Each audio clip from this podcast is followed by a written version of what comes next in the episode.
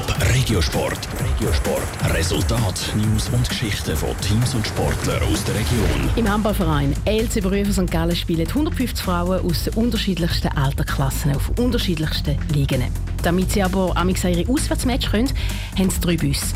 Jetzt hat aber einer davon den Geist aufgegeben. Darum muss jetzt ein Ersatz an. Weil aber die Vereinsfinanzen das nicht ohne weiteres einfach so zulassen, hat sich jetzt der Verein etwas Spezielles einfallen lassen. Saskia Scher. Die 150 Spielerinnen vom LC Brühl verteilen sich auf elf Teams und drei Busse.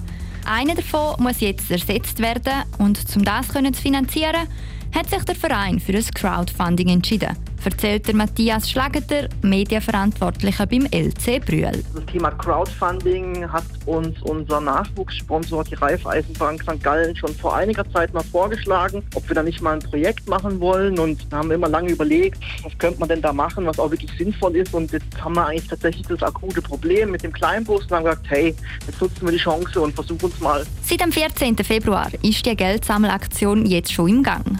Je nachdem, wie viel eine Person spendet, kriegt sie auch noch ein kleines Merci.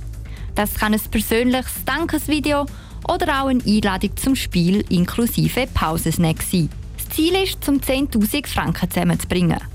So bleibt nämlich noch etwas übrig, um in Unterhalt und ins Benzin der anderen zwei Büsschen zu stecken.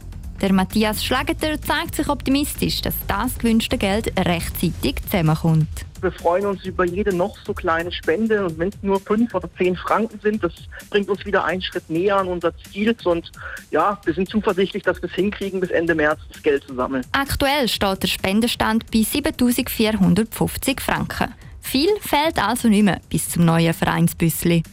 Top Regiosport, auch als Podcast. Mehr Informationen gibt's auf toponline.ch.